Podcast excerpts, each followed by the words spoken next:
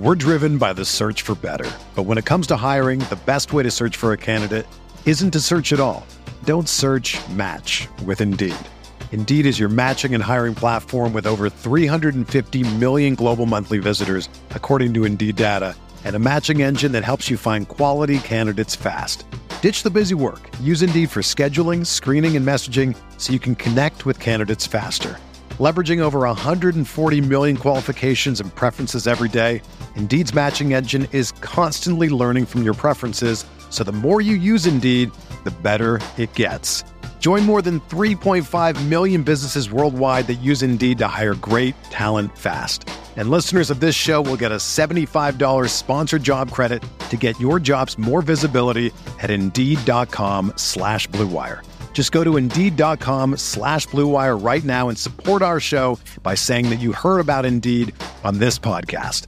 That's Indeed.com slash BlueWire. Terms and conditions apply. Need to hire? You need Indeed.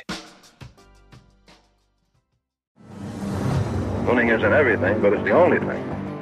In our business, there is no second place. Either you're first or you're last. Exactly two minutes remain in this football game. Dallas leads Green Bay 17-14. Starr on third down. Third and goal. Quarterback. With 14 seconds left. And the Green Bay Packers are going to be world champions, NFL champions for the third straight year. Favre lays it up for Freeman, and it's incomplete. And, or did he, he make the catch at the 15? Yes. What are they going to rule it? He caught it? Touchdown! he did what? Rodgers in trouble. It's going to get there. He turned 32 yesterday. Does he have a vintage moment in it? In the end zone, it is caught for the win. Richard Rodgers with a walk-off touchdown. The final snap of Super Bowl 45. The Green Bay Packers have won the Super Bowl. The Lombardi Trophy is coming home.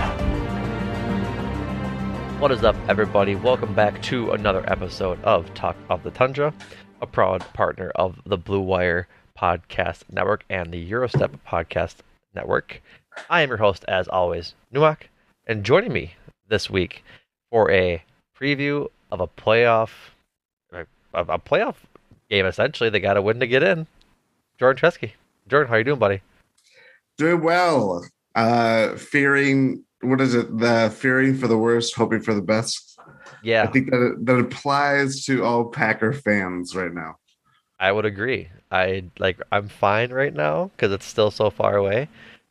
As much as I am a fan for them playing in prime time on Sunday, I'm also not a fan because I really don't want to have to sweat all day long.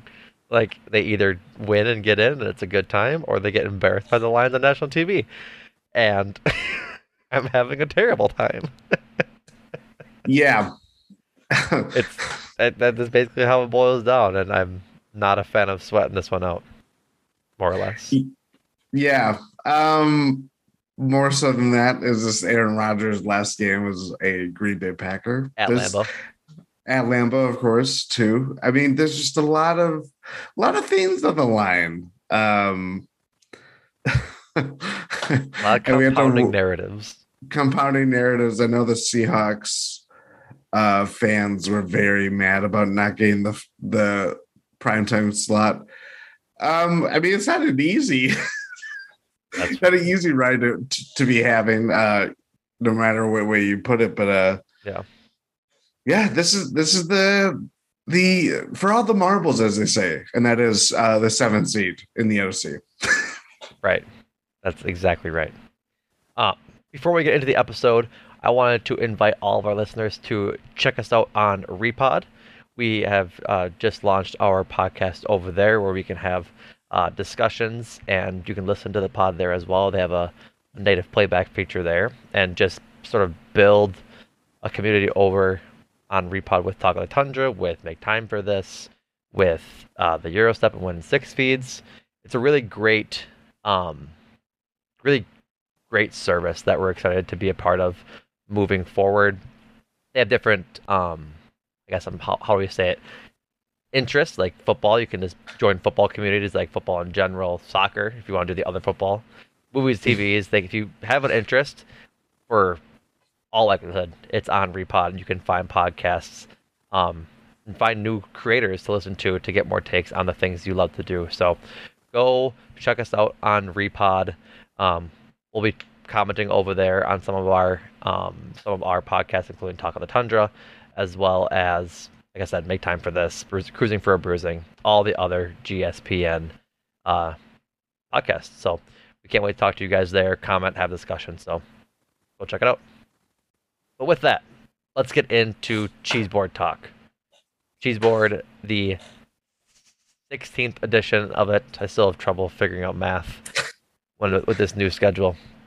The 16th edition of the cheeseboard, and it's a long one this week, folks, because when you beat down the Vikings 41 17, a lot of people are going to deserve to go home and eat some dairy. So, starting off with the obvious, Keisean Nixon gets a nice slice of pepper jack to put atop his sandwich this week. Plus two for him. The biggest thing, obviously, just the first kick return for a touchdown at, for the Packers in over a decade. And it was an exciting one. And that's really all he needed to do. I think he had three snaps, like we said, three snaps this yep. week and he earned Special Teams Player of the Week for the NFC. So if you earn Special Teams Player of the NFC, uh, especially for the Packers, you get two cheeses. Yeah, that's simple. Two cheeses for three snaps. That's the price of, of doing business for Keisean Nixon. Exactly. Um, also receiving two is Jaire Alexander and his greeting nature for his work against his big hats. His big hats. Uh, I think he got a gift from EJ, if I'm not mistaken. That was who that who he got that from. Um, Big Hats obviously made famous by Brian Robinson of the Washington Commanders earlier earlier this year. Um, but yeah, Jaire gets two for his incredible work on Justin Jefferson this week, and pretty much backing up his talk that he had all week. So that's really that's really all he needed to all that needs to be said about Jaire. Also receiving two in the secondary is Darnell Savage with his pick six. Um, really bouncing back from a, an up and down year like we talked about in the the post game Vikings podcast, just being benched, having a down year, but still handling it like a pro and showing up when you need to. He showed up when you need to. He made a made a great play off a deflection, returned it for for six, and really swung the momentum of the game further in the Packers' direction than it had already been with the uh, the kickoff return. So you get the plus two for that. Yep, for sure. Also earning plus two, the most points scorer in franchise history, Mason Crosby, gets a plus two for his uh, career long field goal at Lambeau that doinked off the crossbar and in, as well as just a solid game. I think two field goals made and all the extra points that went along with uh, that went along with scoring touchdowns. We got to double check. Yeah, two field goals and five extra points all made. So really great just to um just to get those points and be clutch when he needed to. I think it was a 26 yard field goal, and then obviously the 58, I think is what it was. So big ups to Mason Crosby. Glad he could go and go out from distance, and 56 was a long one, 58. Um, I think I saw from Matt LaFleur that he had thought about throwing a Hail Mary on that play, but before he could get the, the people out there, he saw Mason Crosby out there ready to go kick, and that he wasn't pulling Mason back and he wanted to come back. So good for uh, good for Mason to have that confidence and just go out and kick it. Yeah. Um, that rounds it up for the twos. Long list of ones this week, earning a nice slice of Munster. Uh, first is Kenny Clark. Big game from Kenny Clark, stuffing run holes from keeping Dalvin Cook to from having a big game, as well as the uh, the strip sack fumble recovery to in late in the game to sort of seal um, steal that game off of the Packers and kind of stunt any momentum the Vikings thought they were going to have. So, really glad to see him really bounce back again, like all that, the rest of this defense after not having a great year to start the, not having a great season to start the year.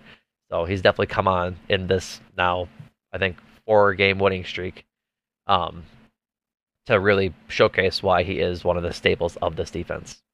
Yeah, for sure. Always rises up for the divisional games against the rivals too. I think he's had plenty against the Vikings. Mm-hmm. Um, certainly at home, definitely against the Bears. Um, it's good that they the Packers end the season with a divisional rival in that sense. Right. but yeah, it's good to see Kenny uh, doing Kenny Clark thins, and that's what you expect out of him. And it's good to see that it comes through every now and then over the course of this year. Right. Like he's definitely not one to get like a, a huge pile of sacks like an edge rusher is, but he gets enough or he gets enough QB hits to really make it matter, and that's where you want to see him Yeah, sort of operate, especially being in the backfield on that uh, one yard line goal stand. Like he was in the backfield for two of those three plays, so he showcases his worth there as well. Um, also earning a nice slice of Munster. Um, every week in and out. Aaron Jones, he earns one another hundred yard day for him um, on the ground and had an extra. Looks like two yards in the passing game, but 100 yards on the ground, 111 will do just fine for him. So he increases his lead on the cheese board atop it. Um, next up is Allen Lazard, five for six, 59 yards. Um, giving him one because he really just limited the drops, made the most of his targets, and didn't frustrate me. I think that's really all that needs to be said. um, so that that's that's why he got one. yeah. Um, next up is Bobby Tonyan. Uh, big day for him. This, I guess, going with standards and how he's had a season. Three catches on four targets, 52 yards, including the touchdown. Um, nice to see him get involved. Again, this is another benefit of passing the ball around um, and just having that nice spread balanced offense, getting your tight end involved when he can do some damage. So he earns a nice slice. Next up, we're still going, people, is uh, Adrian Amos. Another great day from the secondary player. He had an interception and just did really well. Couple pass deflections, great tackles. Just the, the secondary play, the entire defense played so well. That's why there's one, two, three, five of them that are getting getting cheeses this week. So, but to round out the cheese board for this week, he's dug himself out of the hole. He's not on the board anymore because he's at zero because he earned one slice of cheese this week. That is defensive coordinator Joe Barry. He had to put together a plan consistently for the last month in order to get climb himself out of that hole, especially against two premier offenses in the Dolphins and the Vikings. He didn't earn one versus the Dolphins because of Tua's injury, and that was a big part of probably why they came back in that game. But um, he game planned this game as he should have. Like clearly, like well, coincident not coincidentally, even though he didn't make the decision to put JJ or to put Jaire on JJ, Jaire and Rasul made that decision. And then to back it up even further, Jaire made, the, made that decision, and Rasul wasn't going to argue with them. Um, he understood that he needed to have confidence in his star players and his star corners, and just let them talk it out and think what they think is best to do. Covering him had an, ha, to cover J, Justin Jefferson, having already done so earlier this year and understood what went wrong. So, I guess big ups to Joe Barry understanding that that's what needed to get done to limit the leading receiver in the NFL to one catch on 15 yards. Joe Barry, not Joe buried. Someone call an ambulance, but not for me. Is that why we agreed to give him one? You couldn't wait any longer to take to hold that joke in. You just had to. Um, I mean, there's still time to reverse course and uh, uh, watch the last game of the year and see the Packers allow 34 points. All of the goodwill goes out the window if they allow a big game to Jared Goff and the Lions. All of the goodwill. True.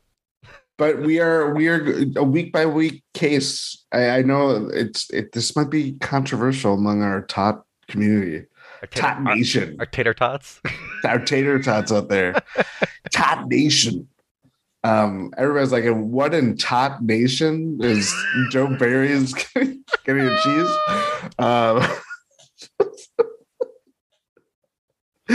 but yeah, he's uh, it's this is what you wanted to see. Isn't this not what you paid for? This is what everybody wanted to see out of the Packers defense. And uh, again, good game plan, even better execution. Um, yeah, it's it's it's Thursday, Joe Barry, you are out of the negative zone For now. But for now. For now. I, I will. I'll be quick on the trigger to give it back to him if you have a bad week this week. um. So the cheese board after 16 games. Whew, gotta take a big breath here. Aaron Jones leads the way as always with 11. Jaire Alexander and Keisean Nixon have six, along with Preston Smith. De'Vondre Campbell, AJ Dillon, Christian Watson have five. With four is Kenny Clark, Rashan Gary, Darnell Savage, Elgton Jenkins. Oh, I lied. Just Kenny Clark and Rashan Gary. Got ahead of myself. With three is Darnell Savage, Elgton Jenkins, Jon Runyan, Mason Crosby, Quay Walker, Rasul Douglas, Romeo Doubs, Rudy Ford, Aaron Jones. I lied again. Just Rudy Ford. With two, I get ahead of, I get ahead of myself. Is Aaron Rodgers, Allen Lazard, David Bakhtiari, Jer- Jarran Reed, Pat O'Donnell, Randall Cobb, and Bobby Tonyan and Zach Tom. And rounding out the list with one is Adrian Amos, Eric Stokes, Devonte Wyatt, Josh Myers, Krys Barnes, Sammy Watkins, and Yosh Nijman. So that is the cheese board heading into week 18. And uh, they're going to need some more this week. We'll get into the injury report first before we jump into the game. Um, Matt LaFleur said this week that they felt they came out pretty pretty fresh out of the Vikings win. They came out pretty much like scot free. Um, but the injury report this week, it was like a jog through. It says walk through on the injury report, but I think I saw like Rob Demovsky and others saying it was like in between actually practicing and walking through. So they did some route running and things like that, but nothing too strenuous. So David Bakhtiari with his knee and appendectomy was a limited participate participant in practice, along with EJ, Aaron Jones, and Keisean Nixon and Christian Watson. All of them dealing with their regular injuries. Uh, Yosh Nijman, who I, we haven't talked about before, um, has a shoulder injury that he was nursing, so that that's why he cropped up, but he was just limited. Um, Aaron Rodgers did not participate, but I think that's just vet rest essentially. Right thumb, knee. I think he had a knee injury crop up in the Dolphins game. That like that's I think I think like that. You're muted by the way. That happened and that. That sounds right. Yeah. um, he was coming into the Vikings game with a knee injury, but it didn't hamper him at all. It looked like, considering he had a couple runs. Um, and then full participants were Krys Barnes and Rudy Ford. Krys Barnes had a hand injury, which is the same one he's been on the injury report all year for. Rudy Ford had a wrist and knee injury for the Lions.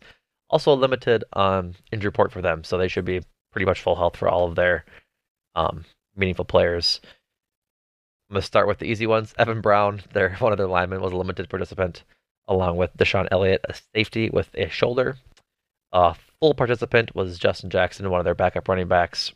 Um, Frank Ragnow, their center, had a foot injury. He did not participate. I'm not sure if he's played in games past. I can look it up quick, but he's like one of their. He didn't play last week. Days. He did not play last week. Yes. So if he doesn't play this week, that'd be relatively important. We saw how important that the uh, the um, what's the word center was for the Vikings last week. Yeah.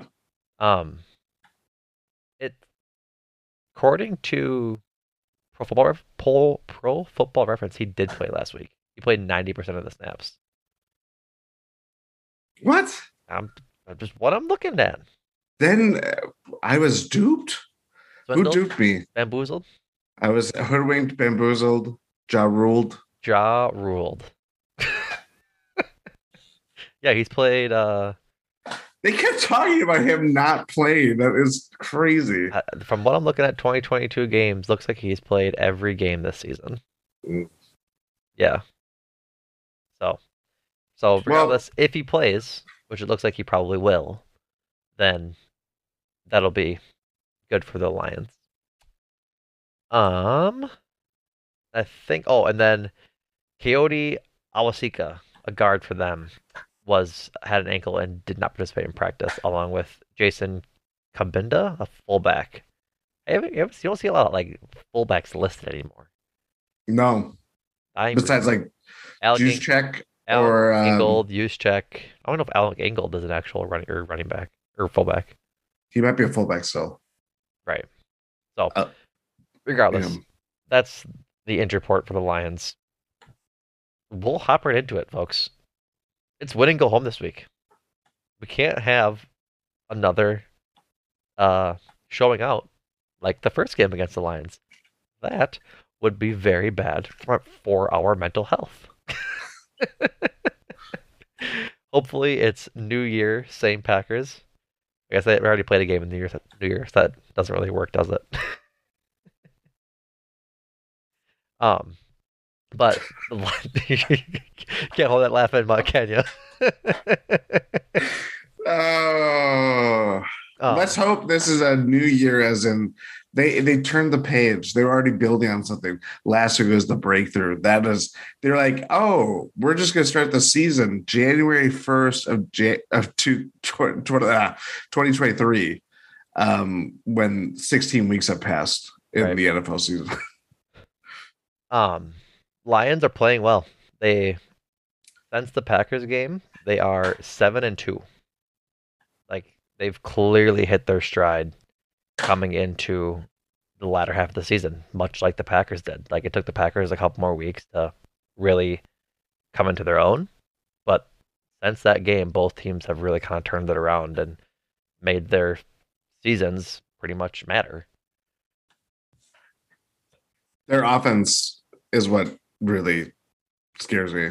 Because yeah. like look i'm running through their schedule right now. Yeah go ahead. After 15 points against the bears or oh, bears packers got um let's go. Uh next game against bears win 31-30 against the giants 31-18 lose to the bills 28-25 winning against jaguars 40 to 40 40 to 14 34 to 23 against vikings a win 2017 against the jets so kind of a you know mid tier um, 37-23 against Panthers loss. 41-10 against the Bears. This Lions team, for all the stuff, uh, talk of Jared Goff as like a placeholder QB for their rebuild, they have two very dynamic young wide receivers that can cause a lot of trouble between St. Brown, even DJ Chark. I'm gonna I'm gonna throw him in there. I'm gonna do it. They had TJ Hockenson and they have not like missed a beat at all. Like it's kind of like a, a trade that has definitely benefited both sides at this point. Mm-hmm. Um, You're missing more, a big name on there. Who am I missing? Their star rookie wide receiver, Jameson Williams. Oh yes, he came back and uh, is doing some good things for me. He made his debut. Um, trying to think of when he actually made his debut. That, that might have been for the Jets game, maybe even the Vikings game. He has five games played, so if we can go back. Oh the, Jesus! Um, see all games. So he made his debut on December fourth against the Jaguars. Okay. Um, only was only targeted once. He only has one catch on the season. So I guess I don't know why I thought he was doing so bad or he was doing so well. You want to know what it was? Yeah. He has one catch on two targets 41 yards and a touchdown against the Vikings. And then mm. the only other stat he has is one rush for 40 yards last week against the Bears.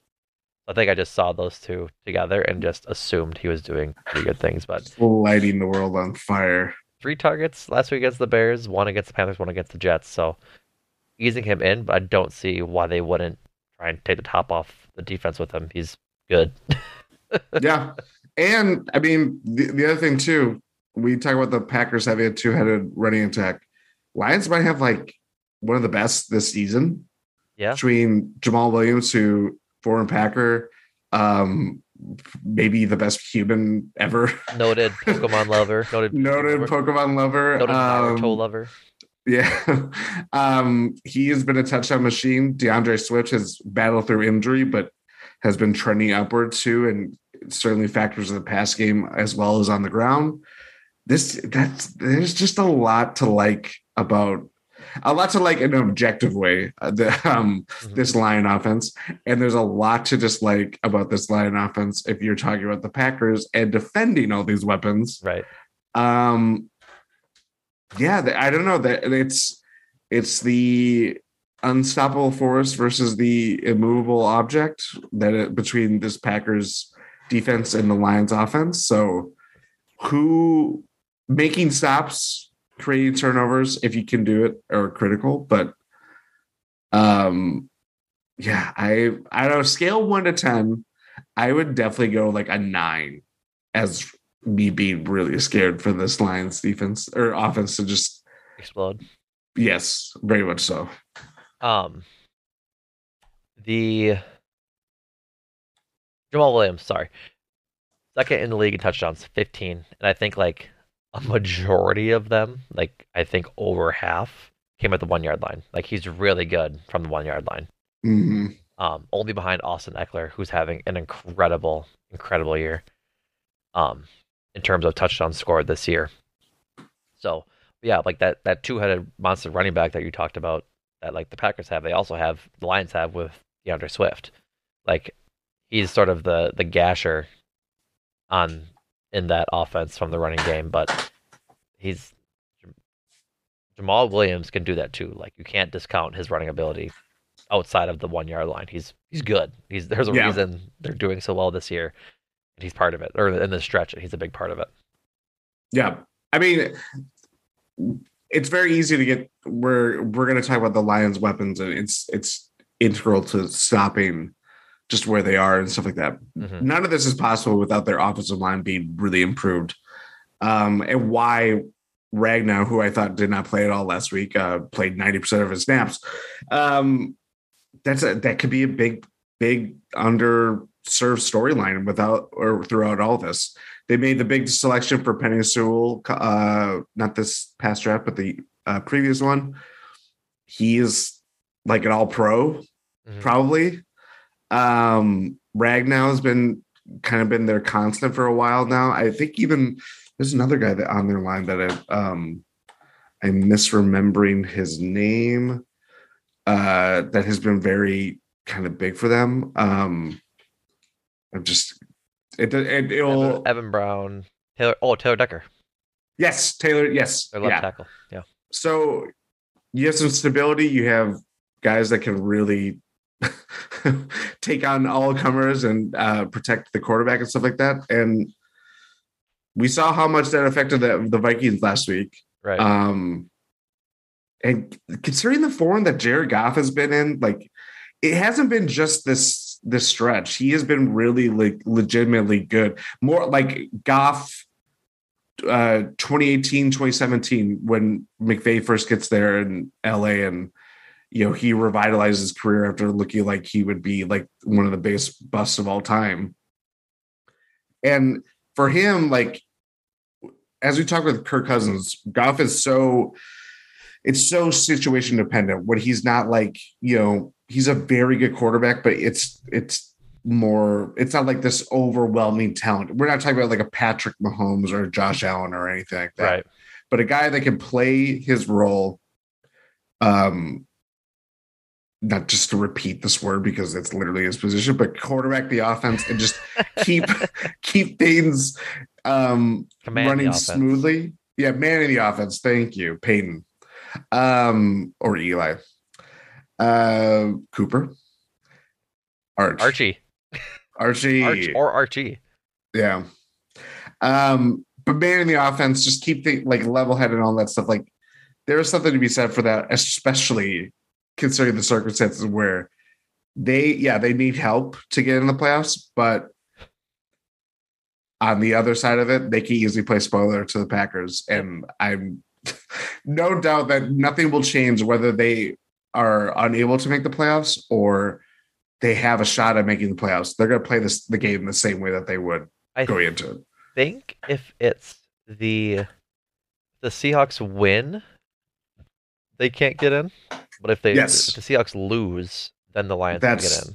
Yes. So like I think Dan Campbell said regardless they're playing the, as as a playoff game, and I don't think there's a better constellation prize if you can't get into the playoffs than to stop Aaron Rodgers and the Packers from getting into the playoffs and sweep the season series. Like that would be a huge win for the Lions. Like, huge, huge. So I it's yeah for do for not the, expect them to roll over. I know there was a whole stupid thing on Twitter if it even was a thing, and it's just the echo chamber that we both the the schedule stuff. Right. So the scheduling thing was such an advantage to the Packers and whatnot, and such a disadvantage no. to the Lions. Absolutely not. Absolutely. It was that's so. I understand. I understand this. Um.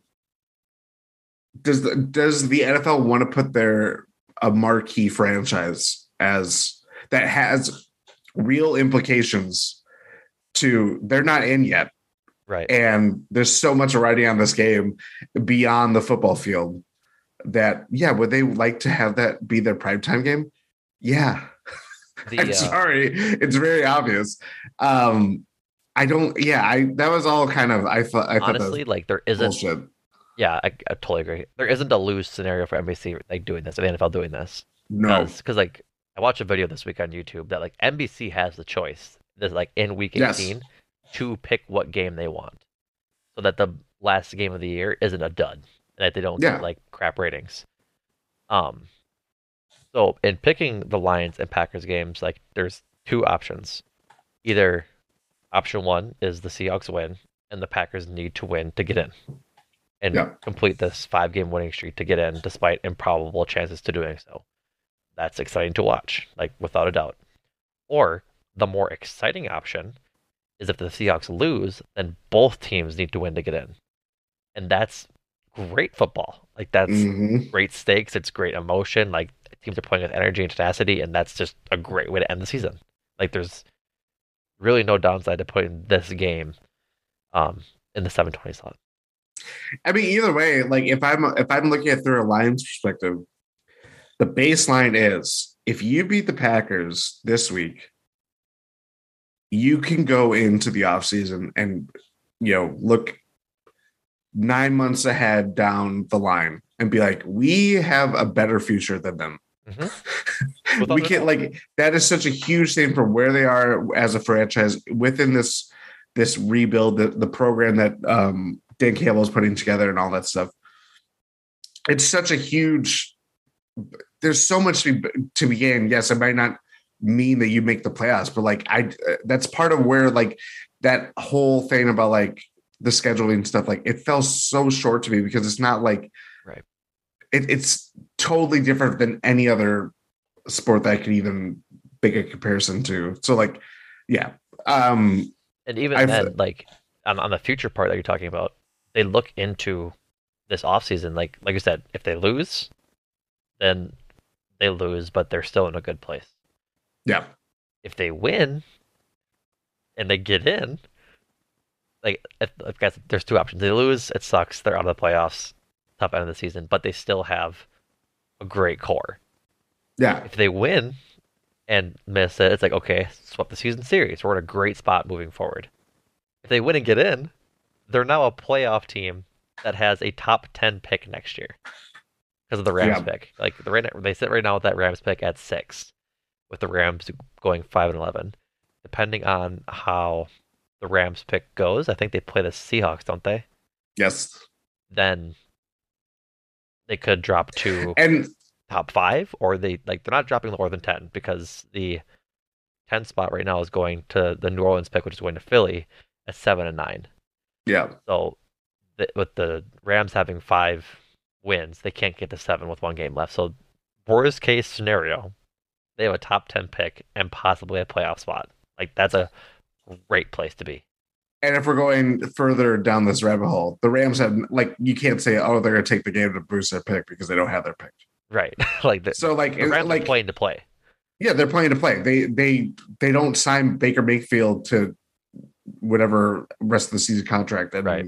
whatever else may come of it. But like, yeah, it was a nothing burger to quote a famous philosopher um of Well, a thing. With all of that being like said, Yeah. defense has got to show up and stop this offense. Like we talked about it earlier with how much how many points they've scored. They did. They did the first time around. Right. They did the first time around, but I think that was just ugly football. I don't know what the hell crap happened there, but it's just like they, they they've clearly been better since that game. Yeah. It's going to require a, a similar level of um, effort and game planning from the defense and Joe Barry to get there because they have dynamic weapons. The as you touched on, we kind of got we kind of went off on a little side trail there, but they run the ball well. If like you would tell me, I, I guess I want you to guess, Jordan, where do you think the Lions are in the league in rush yards? Rush yards, I think it's high just because what I believe. Mm, no, Why I'm Swift asking. I would go fifth. Close. They are sixth. I'm sorry. I, I apologize. Oh, oh, that was passing. I don't know how I missed that. I this it threw off my entire my entire line of thinking. They are 11th. I apologize. So That's still pretty good. better half of the league. I was looking at the number. I'm like, 4,000 rushing yards is a lot of rushing yards. That's why I to double check my mid sentence there. That's like nine. I don't think even a. Ooh, there's no, there's way. no way. The, Yeah, so yeah, the there would have to be a 30 game NFL season for someone to do of that. yeah, but still 11th in the league, better than the Packers, who we've said have good rushing games.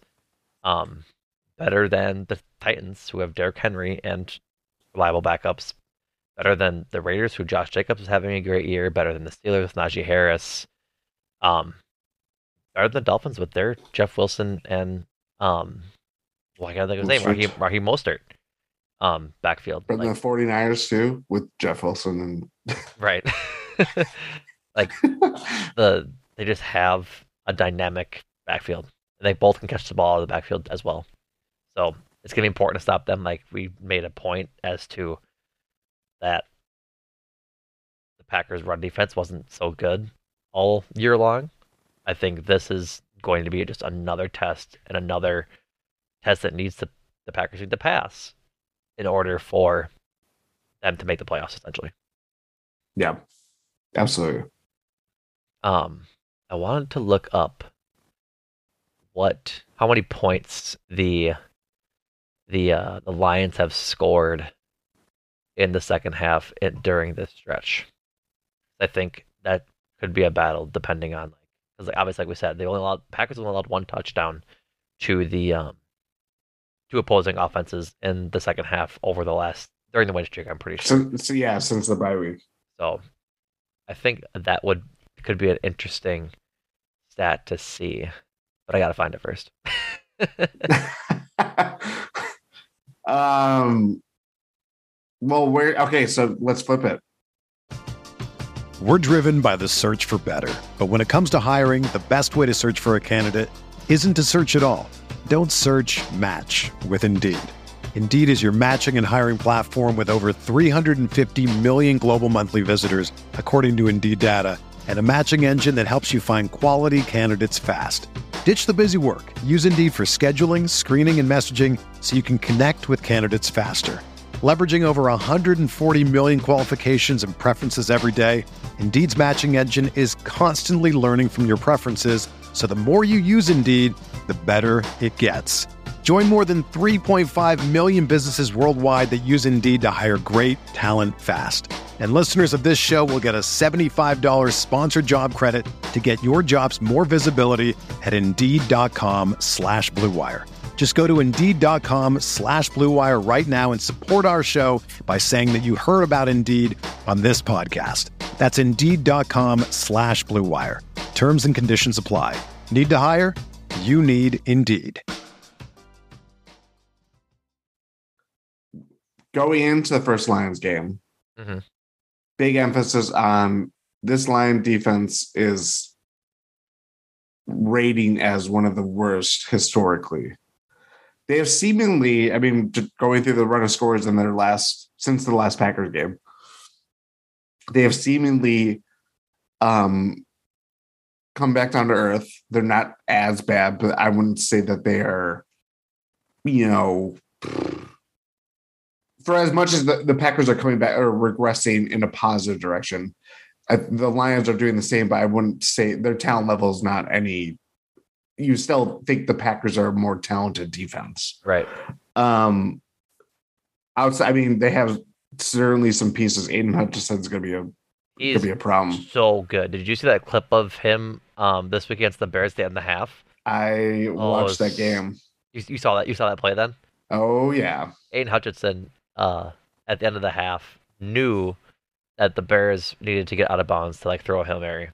So rather than lining up on the line, he stood one yard off of the sideline, off of like a receiver that just like wasn't there. He was basically they basically were playing ten on eleven. If you were the back, uh, if you were Justin Fields, thinking about it, Justin Fields throws like the out route to the receiver, who was wide open.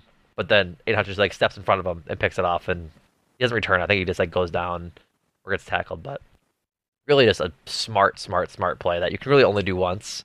But Yeah. just a great play because they were, I think, down. Not no, they weren't down. They were kicking their butt. They led 24, um, 10 at halftime. So, but just a smart play to make sure the Bears couldn't get momentum going into halftime. Um, and obviously the Packers had their worst offensive performance of the year Yep. against the Lions. Rodgers in that game looked definitely the worst game I can remember him playing ever.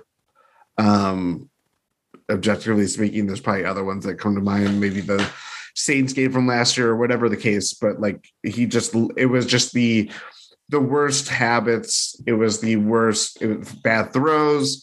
It was just nothing. There's no pulse on like what he was doing, and he was just trying to find something to salvage that game. Right. And it was just abysmal. It was just this abominable game. Um, now he's not. He's much improved, obviously. That you can easily just say, like, "Well, that was one game. You can just throw it out." Mhm. But we also know this isn't how we're talking about Rodgers now, even during this winning streak. I don't if I had to put a letter grade on it, I think it would just be like a solid B. It's not like overwhelming. Like he has those throws, but like Right. there's still like stretches that, you know, Where he hasn't played Um, well. Like it's simple as that. Like you yeah, say, B, like- I'd say B minus, honestly.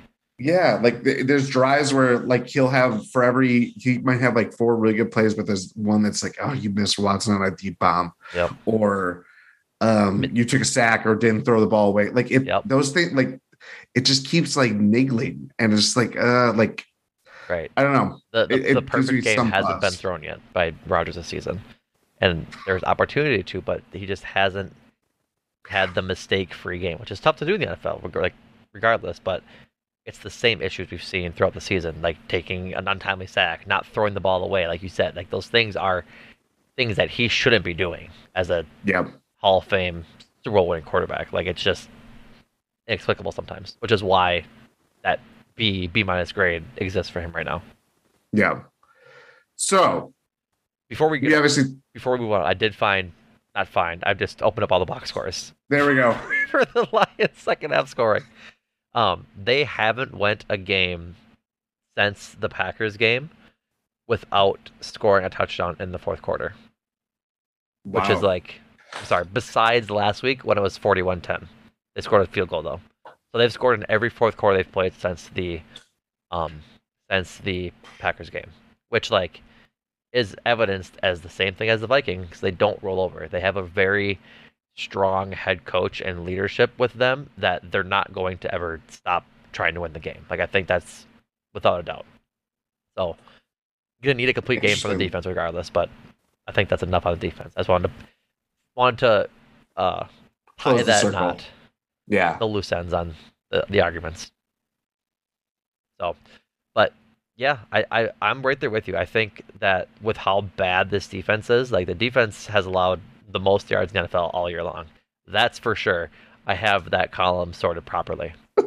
um, but last week was the Vikings. They're second worst. Like, I think the opportunity is there to have a similar type of game. Maybe they don't have three interceptions and a kick return touchdown again, but hopefully the offense can move kind of how it did in the second half. Like I think the offense was grinding in the first half, to be completely honest. yes And in the second half, once they had that comfortable lead, they kind of had their wits about them and scored 14 points second half. So if they can have the success in the first half and have a four complete games of offense, because I think they they will need it to score the points in order to not kind of clench when the Lions start coming back in the ha- after halftime, as they're pretty much evidence in doing. that's what makes the start of this game really i mean the whole game is going to be compelling what am i talking about No, But- no, I, I, I, I think it was the Dolphins. No, the Rams. Maybe they scored a touchdown on their first drive. I like it. It, it ha- it's happened. yes because so there was a big rarely- thing about Right. they hadn't It's scored a lot. so rarely that they just don't Yeah. score in touchdown like on, on first drives. And they need to. Like this is a game they need to do it. it's just like because we saw such an emphasis on giving it part of the grinding element was okay, they went into that game riding Aaron Jones or riding AJ Dillon, riding the running game. Right. They, that's where they put their eggs in that basket.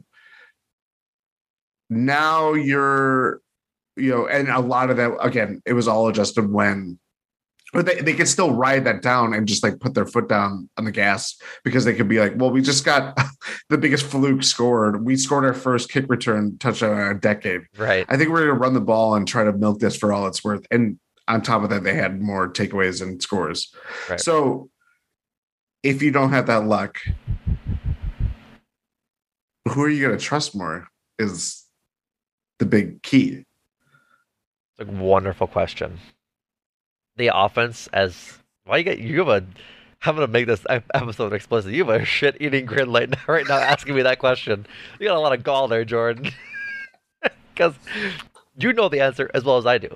the the The play calling has really, or I guess I can't say for certain because Rodgers all audible so much at the line. The way the game has been managed by Rodgers and how it's been called by LaFleur would tend to lean they're going to trust Rodgers to throw the ball and win in the game versus running Aaron Jones to lead them to victory. Like some weeks they do, some weeks they don't. But it's hard to walk that line and figure out what's the best thing to do when your best player is Aaron Jones regardless. Like I even think, at whatever percent he is right now. You're right. Like I think I'm more comfortable. Who was not on the injury report, right? He was not. He was not on the injury report. I'm more comfortable in asking Aaron Jones to win us the game, or like through the middle quarters, like through the first, second, third quarter. I want them to ride Aaron Jones to get us to a victory. I do think that if we're coming down to the wire, it should be like Aaron Jones maybe passing to Aaron Aaron Rodgers passing to Aaron Jones to get him involved and get both those dynamic players involved. You know what you know what I mean? Like yeah. I trust Rodgers to have good ends of games because he's been doing it recently. Like came back against the the Bears, came back against the Dolphins. Like I think that again, the Dolphins part was more Tua being concussed and throwing bad interceptions. They gave us field position than it was Aaron Rodgers driving the field every drive and winning the game. But mm-hmm. he still we still came back. You know what I mean? Yeah. And he still executed it to the point where he sort of needed to to win that game. I just want I don't want to say like what if if we're stuck running the ball nine times in a drive and go a couple yards and then punt.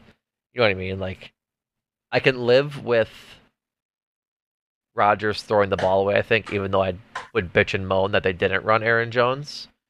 But I think I'd be more in my heart of hearts, wondering why Aaron Rodgers wasn't throwing the ball at the end of the game.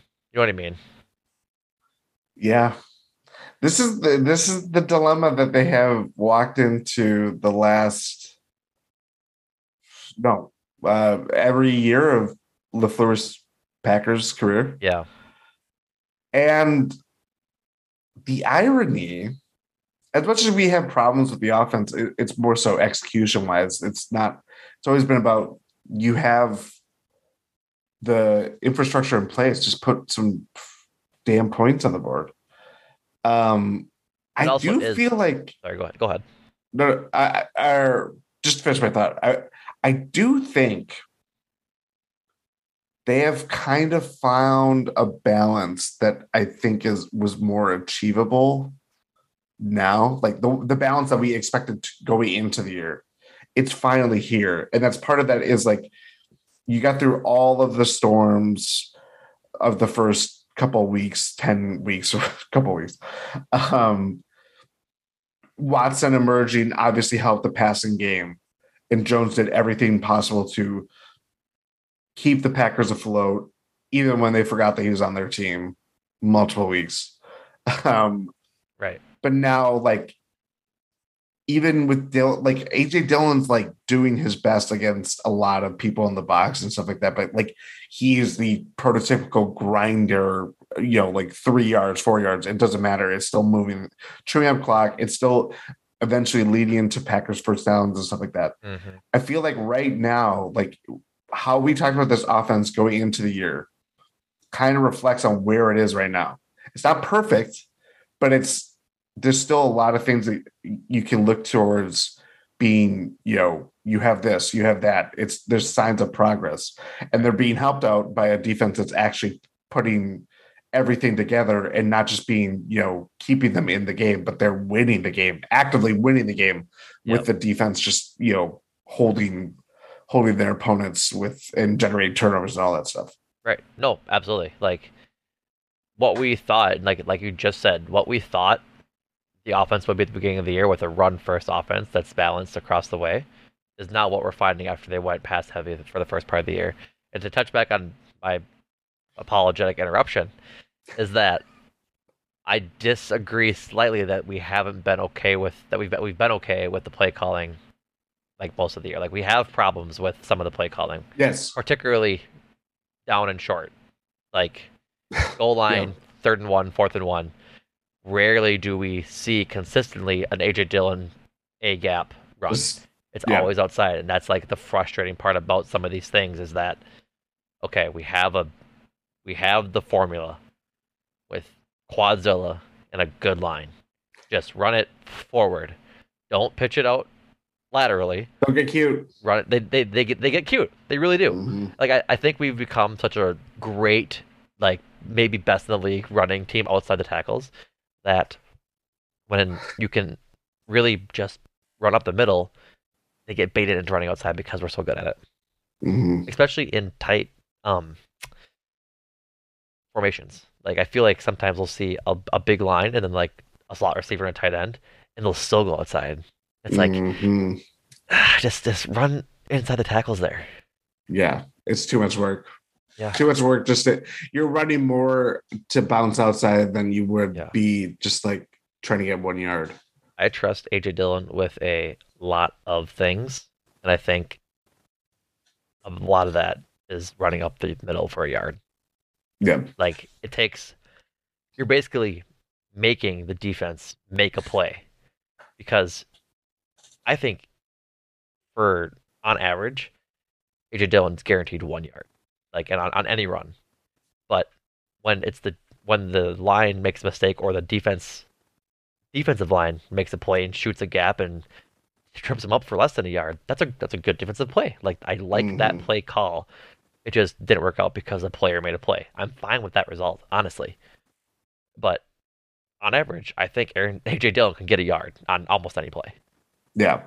So I think that's just some of the stuff we need to figure out. And the and the long throws on fourth down. Like fourth and short and they throw it sixty yards. Like we don't need to be doing those things. But we've we've mitigated play calling enough that we don't need to re litigate it. Um weirdly I should say weirdly, coming back down to earth, Christian Watson hasn't had the best couple of games since his explosion. I think if he explodes this game, he wins Rookie of the Year. I really do. Like, this push began with his explosion when Romeo Doubs first went out, and he was the the guy. Did he not have? He didn't have a touchdown. Well, he had the one. He had the running touchdown. He didn't have a receiving touchdown the first line before the first Lions game, right? Or after? Mm, correct. He didn't like one like the Lions game ended, and he had the only he had the one touchdown earlier in the season. His first receiving touchdown came against the Cowboys, which was the next week. Um, he probably gets a uh, Okudah on him, right? Uh, probably. Either him or Lazard. Like knowing Lazard has the propensity to catch balls for first downs and touchdowns. Um, I could see them putting Jeff Okudah on Lazard, maybe like split him between him and Watson, depending on the scenario. Because, like, if if Lazard does his role this week and catches balls for first downs and moves the ball for them, then I think that's something the Lions are going to want to limit, and why I could see them putting Jeff Okudah on, um, on Allen Lazard. But again, I see your point of view in that they could just throw him on Christian Watson to keep him in check. So it's really just depending on how that defensive coordinator really wants to run it because I think there's the validity to both those those game plans. You being Aaron Glenn, that is the Lions defense coordinator. Yeah. Um. Yeah, it would to be big, big star of Hard Knocks, by the way. If you haven't watched the Hard Knocks, Yes, that's right. The Lions, it's really, really good. um. It would be a good. I, I think you even mentioned after the Vikings game. It would be good to see Doubs make a little bit of noise. Yeah, he's been quiet. Like it's, I think it's more so that they're just healthy, and Yeah. he's become a victim to what I have been preaching as a good thing for the Packers offense, in that they've been spreading it around. Um, again, this week, if I can quickly pull it up, Ten. I think Right. that was last week or two weeks ago now. Um, Packers had one, two, three, four, five, six, seven, eight receivers, along Ah. with three rushers, including um, Aaron Jones, AJ Dillon, Patrick Taylor. So everybody's getting involved. And I Yeah. think he just became a victim of this style of offense, which I'm okay with because I think this style of offense leads to winning for this iteration of the team. When he was going off in the early parts of the year, people were hurt. Sammy Watkins was hurt. Randall Cobb was banged up. Like he was Lazard. Lazar was getting like yeah, same like same thing. He was getting targets because there was nobody else to throw to. Mm. And so having come off, coming off the injury and coming off the injury at when he did when the Packers are starting to get into the swing and find out that spreading the ball and throwing to everybody who can catch the ball is a good style of offense for this team. I think he is, is getting less targets that way. Like I think that's really all it is. I don't think he's lost trust from Aaron Rodgers or just uh, receded from as a rookie receiver. I just think there isn't there aren't enough plays in the game for him to be targeted as much as Christian Watson or, or Allen Lazard. Honestly, Yeah. Yeah, it's I mean we saw with it, it was flipped when Watson was trying to find his way, Doubs was kind of the hot hand or the you know, it, it comes and goes, especially when you're that young, it's your rookie season. Right. Now you throw in a high ankle sprain, which is not an easy injury to come back from at all, especially mid season. So yeah, he's uh, he's on the field. Doesn't necessarily mean that like he's got the same spring in his step as he was, you know, to start the year and stuff like that. Right. But yeah, just some it, it- more so Doubs. It could be Tonyan, who had a good game last week, and obviously earned the cheese. Like just someone to kind of you know an added piece to the pie of just like just you never know where those like plays are going to come from. right? But there's three or five that are going to dictate whether the offense is clicking and uh, throw Randall Cobb in the mix too. hmm Um, the offense is clicking. It puts points on the board, all that stuff. There's going to be those plays where it's like we're gonna we're gonna be he- right here talking Sunday night, whether win or loss, and be like, if they had made that play or when they made that play, Right. that's when like it just flips things, and it's you, it's always hard to forecast where that's going to come from, but like it just happens routinely. Right. No, absolutely. I think that it's a great thing for an offense to have when you don't know who's going to show up big in a game. Like, Yeah. it makes the defense plan for everybody. Like we just saw, Bobby Tonyan gets a cheese for three catches and 50 yards on touchdown. Like he Yeah. has that ability to make impact plays if the defense doesn't account for him. I think with Marcedes Lewis. Like it's really good to have this really vast amount of playmakers on your offense when you need them to make plays. I think it's a direct contrast of why past iterations of this team failed. It was the Aaron Rodgers and Davante Adams. That was that was the go-to. Right in, yeah. you knew teams knew what was going to happen. Now they have options. Rodgers has to go through his reads. He doesn't just look at Davante Adams and knows that Tay can make a catch. He has to find the open receiver. He has to look for the best throw possible. Where that just wasn't the thing. And like I, I I'm really enjoying and I'm drinking the, the Kool-Aid on this team right now because it's such a direct contrast of how they've had successful seasons since in the in the uh, excuse me in the LaFleur era that it's nice to maybe try something different. Sure, win 39 games over your first 3 seasons, but you don't have the trophy to come home with it. So at which point maybe You don't even have a Super Bowl appearance. exactly like it's better that maybe they are finding their groove right now. Like we said it last episode, and I've said it with people on Twitter. I've said it with with coworkers. It's very 2010 like. Like if if they go on to do it, which we're a far way off. We're at least five games away right now. Yeah. Or at most five games away. hmm It will be the same pathway. It'll be the exact same pathway. They were the sixth seed in 2010. They'll be the seventh seed if they get in now. Like it'll, they won't have, they don't have another home game at Lambeau. This is the last game No. of at Lambeau this season. We'll have to go to a division winner. It was the Commanders or the Eagles in 2010. It'll be whoever this this round.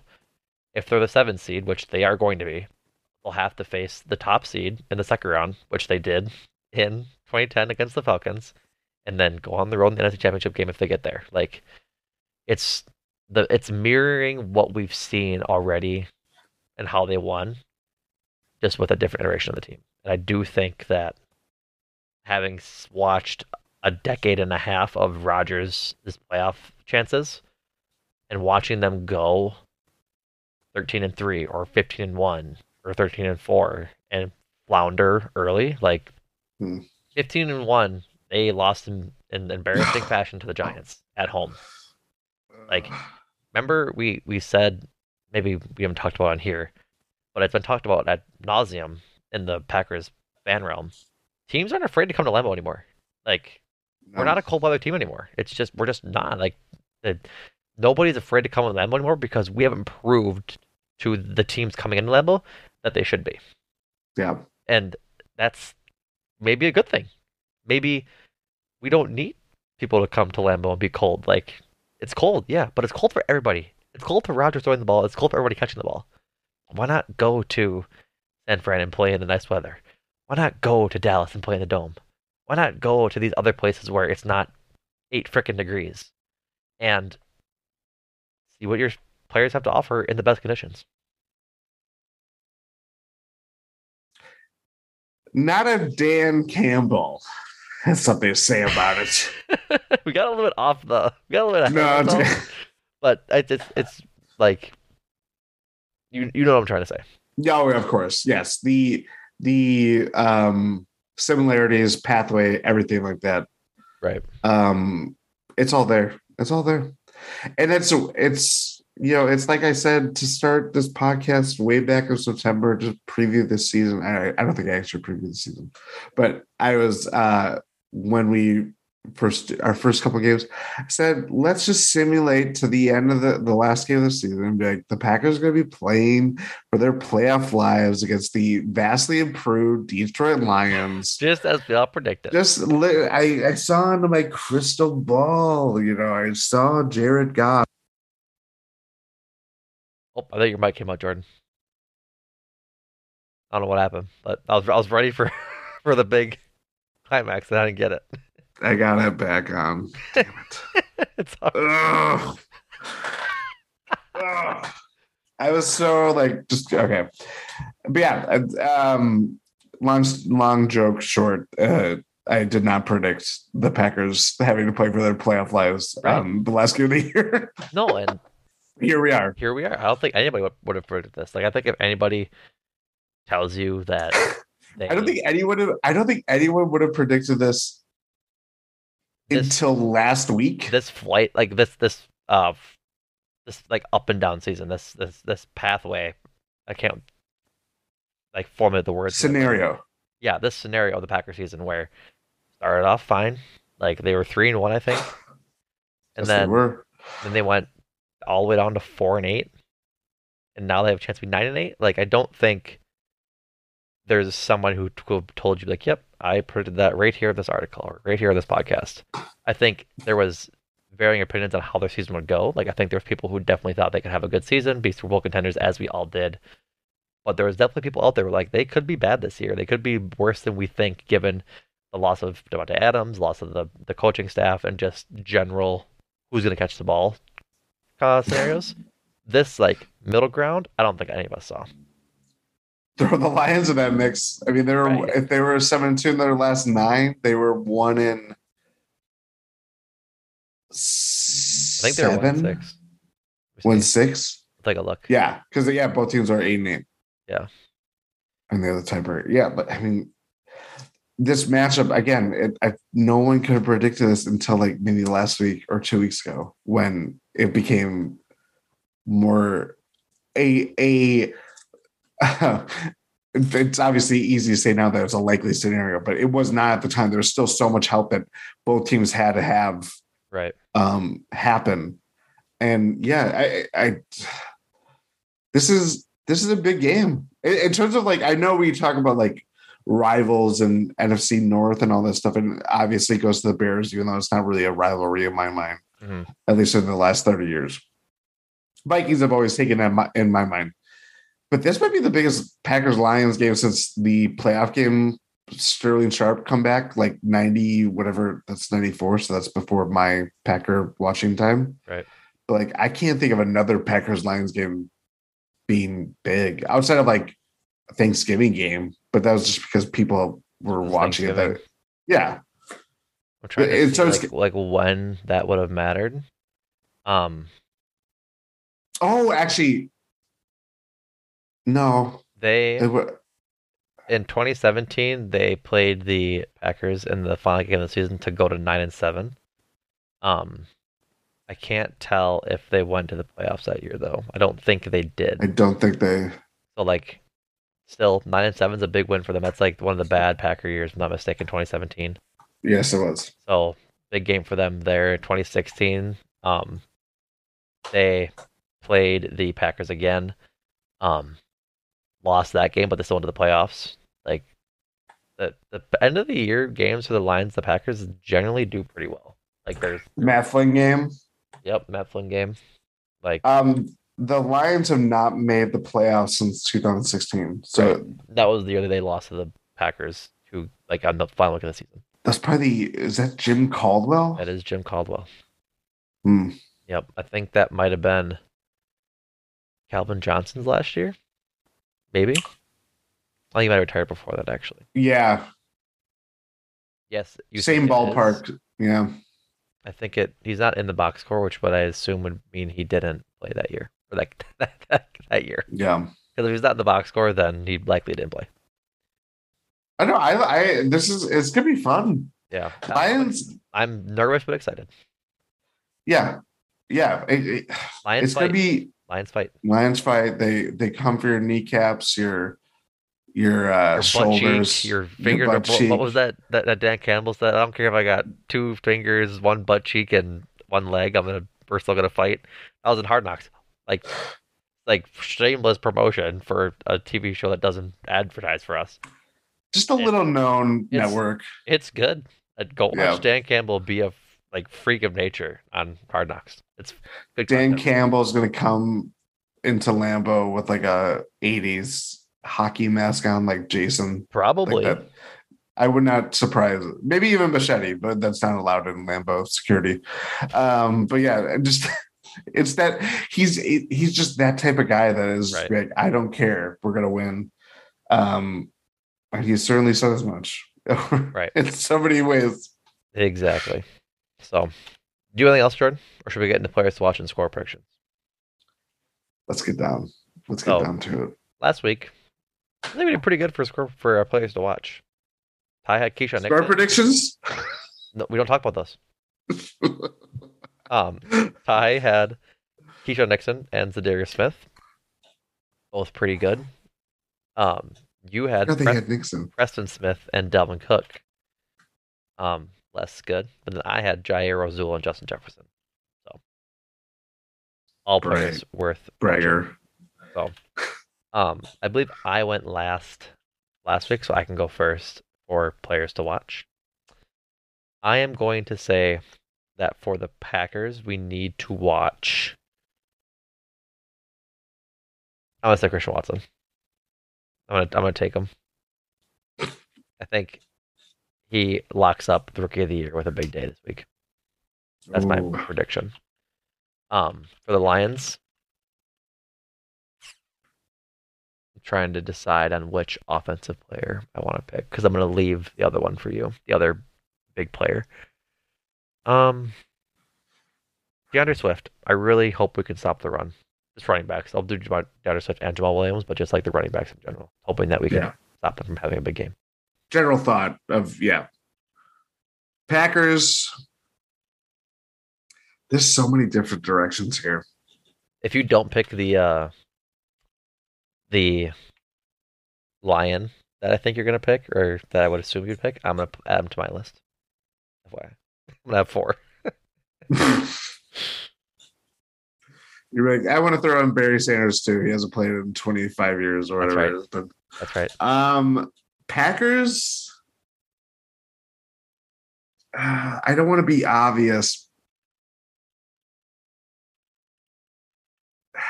I, I got to fill in there because it's a podcast and everybody's listening to me right now.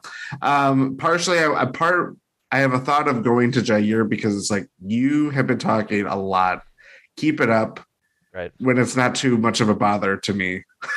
Right. but I also you you're to not back it up. And Yeah. or you're watching someone burn you and you're looking at And the you're- Jumbotron. you're a third like, string oh, receiver cooking Jaire. Like Yeah. Yeah. I gotta I gotta do it. you can go obvious. That's fine. I gotta go obvious. Rodgers. That's This might be his last game as a Packer. It's a, it's a suitable decision. Like that. Yeah. Nothing wrong with that. There's nothing wrong with it. He's the biggest bellwether to whether this offense Mhm. obviously succeeds, whether the Packers make playoffs, whether they can go far. Can they repeat 2010? We don't know. They have to make it first. Right. and it's up to Aaron Rodgers to uh, put that together. For the Lions, Numac has an, a person of interest in mind that I'm going to say. So I'm going to try to guess it, but this is also who I believe to. Jared Goff. That's No. Not, that's not who I had. I'll let you. I'll let you go off on Jared Goff. But Jared Goff. preach your truth. Um, Notoriously bad in cold weather. Well, that's exactly the point that I was going to make. I looked up mid podcast. You know, we got to do our little weather channel segment over here. Right now, weather.com. So that's weather channel. 24 degrees in Green Bay for Sunday night. 83% chance humidity. The moon um, rise will be a waning gibbous. Um, we're starting to lose the plot here. Um, Jared Goff, a California kid, played for the Rams, also located in California. Notorious when he played, notorious when he played for the Rams until he moved to Detroit, who plays in a dome In Michigan, right? um, in Michigan. That is not on the coast. That's not where he was born. That's on the third coast, as uh, people have tried to make that a thing with Lake Michigan. Yeah. Not on Lake Michigan either. It's on the other side of the state.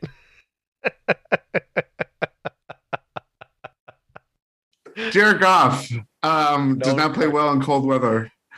Um, that's not that cold that he's projected to play in right now, but he's been really good this whole year. Better than Aaron Rodgers has been. Yeah. better than a lot of people. Yeah. Um, dare I say maybe top seven quarterback. That's a very specific number, but it's also because there aren't as many good quarterbacks in the NFL this year. Um, but for as much as it is about Aaron Rodgers being the biggest bellwether for Packers making into the playoffs, I believe the same is true for Jared Goff. This could easily this for as much as we talk about Aaron Rodgers, we're a Packers podcast, and we talk about Aaron Rodgers and his future and all that stuff. This game could easily determine whether the Lions think that Jared Goff is their face of the franchise or uh, long-term quarterback for the future. If they Or don't draft a QB this early with that Rams pick, I might have to wonder what the hell they're doing. Because the proper course of action is to draft the freaking quarterback and trade Jared Goff. Like that is such the easy decision. or do the yeah do or maybe Jared Goff is like Alex Smith and you know what I mean that kind of like Right, but like he never went to Super Bowl. Ninety nine percent sure. I'm pretty sure Kaepernick he did not as a starter. but he went to the Super Bowl. but not as a starter. Alex Actually, I don't think did he. I don't yeah, think he even he- went to. I'm sure he. I'm sure when Kaepernick went, he was the backup. That's right.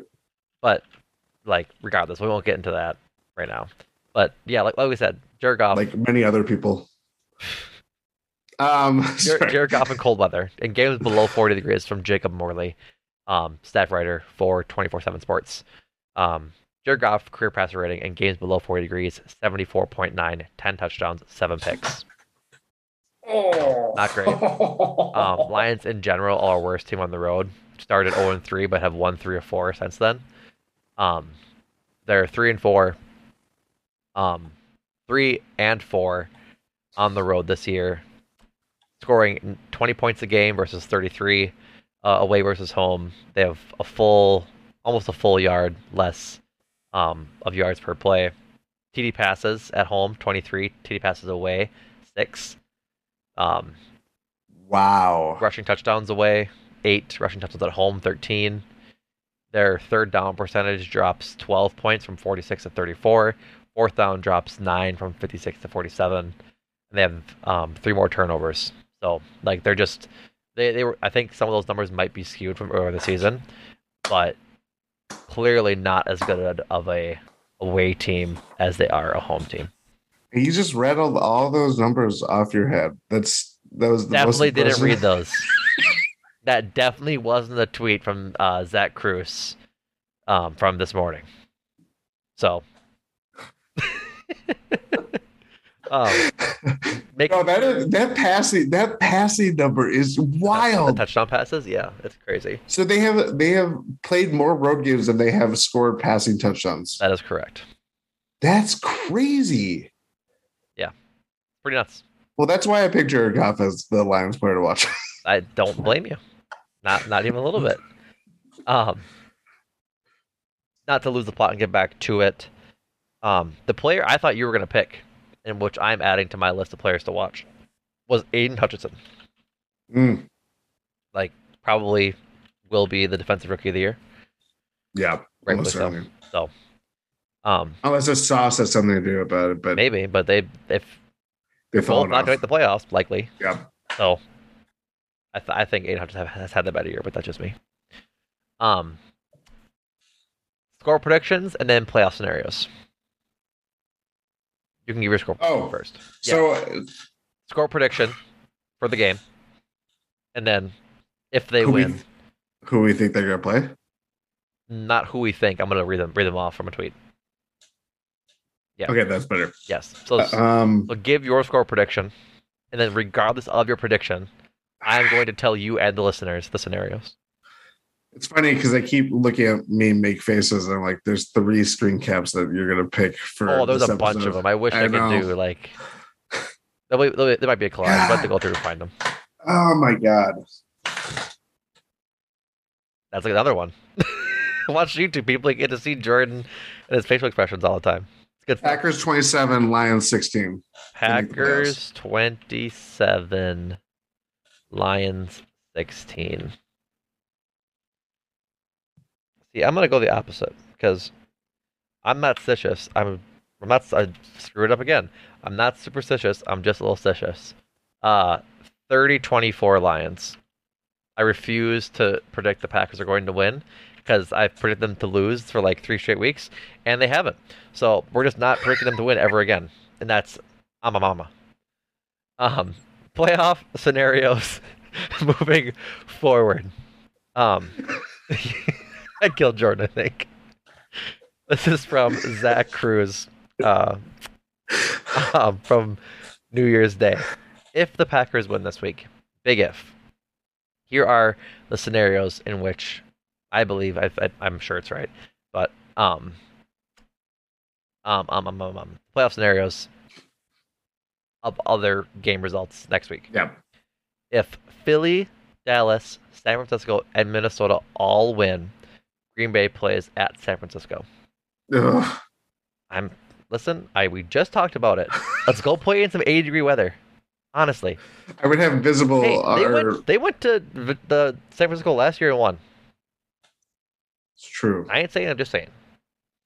Um, if Brock Purdy, right, same thing. Like it's not Jimmy G, it's Brock Purdy, which is Brock P, who to his credit has been playing fantastically.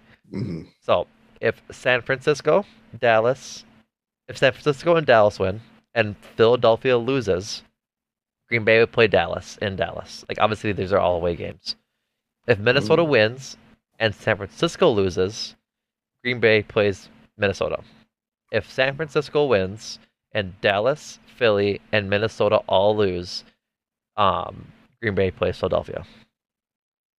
But there's no way that um, Minnesota loses to the Bears because Bears don't have Justin Fields. Like I, I just don't see Minnesota losing next week. Strange Minnesota can happened. still be the one seed. It's crazy. I believe. I'm almost certain they can. Don't quote me on that, peoples. I don't think they can. I gotta look it up because I'm.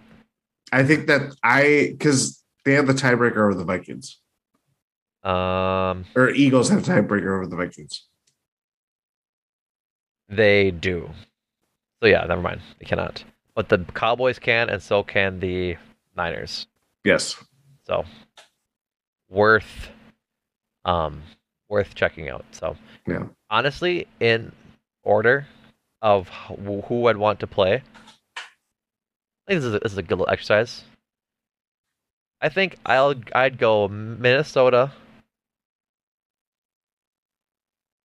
Nope, I'm gonna take my I'm gonna take my, I'm gonna take my words back. I'm gonna go Dallas, Minnesota, San Francisco, Philly. I'm way comfortable going into Dallas and kicking their ass versus going into Minnesota. Minnesota is so hard to play in. Like, and it's a divisional game. Like, the, I mean, the third time they played, we've played them, which is always a crapshoot.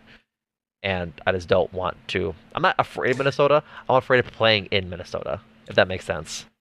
And the best case scenario of playing against them already happened. Yes, like the the best game the Packers gonna have already happened. It's not likely going to happen again. So I go Dallas. What's going on with Hurts? I think he is maybe playing this week, but maybe not. But I think for sure he'll be back for the playoffs. I think is like the timeline. I can tell you. I can Google it quick while you think. Dallas, Philly, Minnesota, San Fran. I don't want any part of San Fran. I'm sick of it. Just get him. You got to no. exercise the demon. No, that that demon ain't gonna be exercise. He's not gonna be on his uh you know uh uh I'm not trying. Peloton. I'm not trying to poke the bear or test fate. Because again, I'm officially drinking this. This episode's now explicit. I'm sorry, people. I'm not trying to drink, drink the fucking Kool Aid because I I just am. I I think this defense could handle Brock Purdy, which like is one of those things that gets put on freezing cold takes when we inevitably lose to the Niners with Brock Purdy. But like this this this run he has to ha- is, ha- is having has to end at some point, right? It has to. He was Mister. He was Mister Irrelevant. Like I don't know, man. He ain't Mr. Irrelevant anymore. No, He's rel- he's Mr. Relevant. that's It's pretty it's pretty hard to, I to take swear to God. All right, I think that's time to wrap up. Would you agree? You think we've had enough? Sorry. All right, you don't gotta apologize. That's fine. It's cool. Um, thank you all so much for listening. Couple of promotions to get to. Um, before this podcast, and probably why I'm a little giddy. Um, Adam McGee, Andrew Snyder, and I talked Glass Onion, the sequel to um, Rian Johnson's. I watched the YouTube people. It's just good content, I promise. Um, uh, Rian Johnson's sequel to Knives Out that was released um, on Christmas Eve Eve. I love that movie. I was a big fan. Um, I believe it's dropping this week. I don't know the exact schedule, but keep a lookout for that. Um, just to come out and if you've seen it, I'm sure you'll enjoy the podcast. So go check it out. It was a big, big release when it came out.